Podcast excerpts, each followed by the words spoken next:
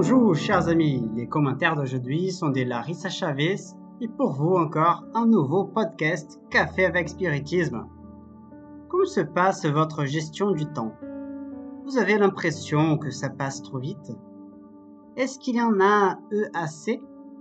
Ou alors, semble-t-il lent Notre mode de vie et la quantité d'activités que nous faisons pendant la journée influencent directement notre sentiment sur le passage du temps.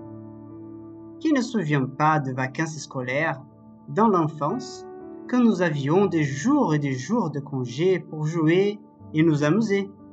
Un mois de vacances nous semblait une éternité et nous nous réjouissons de retrouver nos compagnons d'école. Dans le livre Engagement d'amour, psychographié par Divaldo Franco, écrit par différents esprits, Johanna de Angelis a fait une intéressante réflexion sur le thème au chapitre 26, la bénédiction du temps, où la bienfaitrice dit Le temps réel est le fleuve silencieux de tout ce qui se passe maintenant, dans une succession ininterrompue à partir du présent qui est la convention mentale, afin de faciliter la réalisation d'événements et de projets, des planifications et d'actions à appeler hier, aujourd'hui et demain. Le temps et l'univers se fondent donc exclusivement dans l'unité qui s'appelle toujours. Vivre avec intensité chaque instant existentiel est l'objectif essentiel de la réincarnation.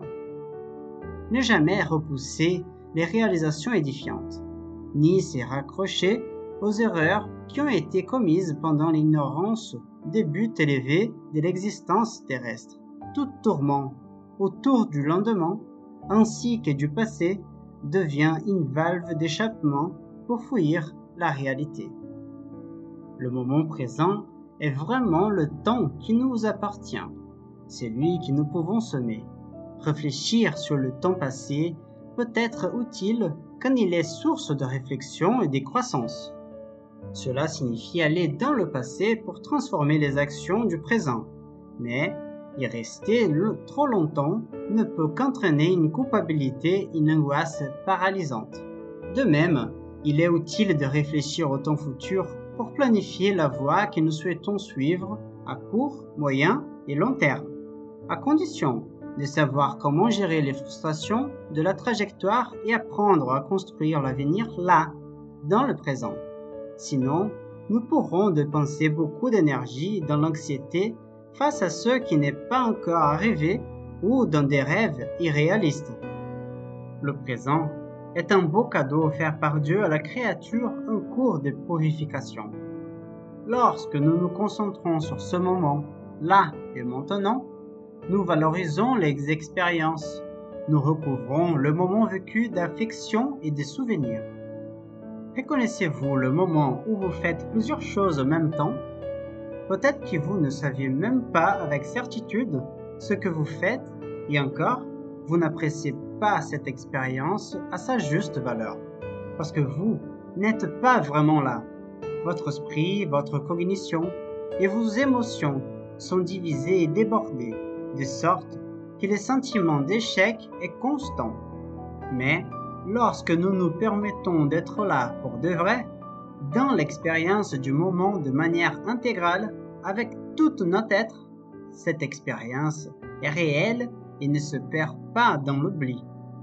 Il y a un extrait d'une belle chanson du chanteur brésilien Caetano Veloso intitulée Oração ao tempo, prière au temps, qui le dit Le moment est venu, de sorte que mon esprit retrouve un certain rayonnement, et je répands les bénéfices.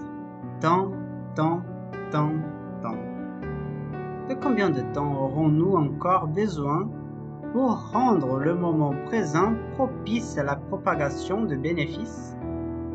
De combien de temps aurons-nous encore besoin pour faire briller notre lumière Et pour comprendre réellement que les circonstances actuelles sont les plus favorables à notre croissance, que nous sommes déjà semés dans un sol idéal pour la germination de nos graines d'amour et de sagesse.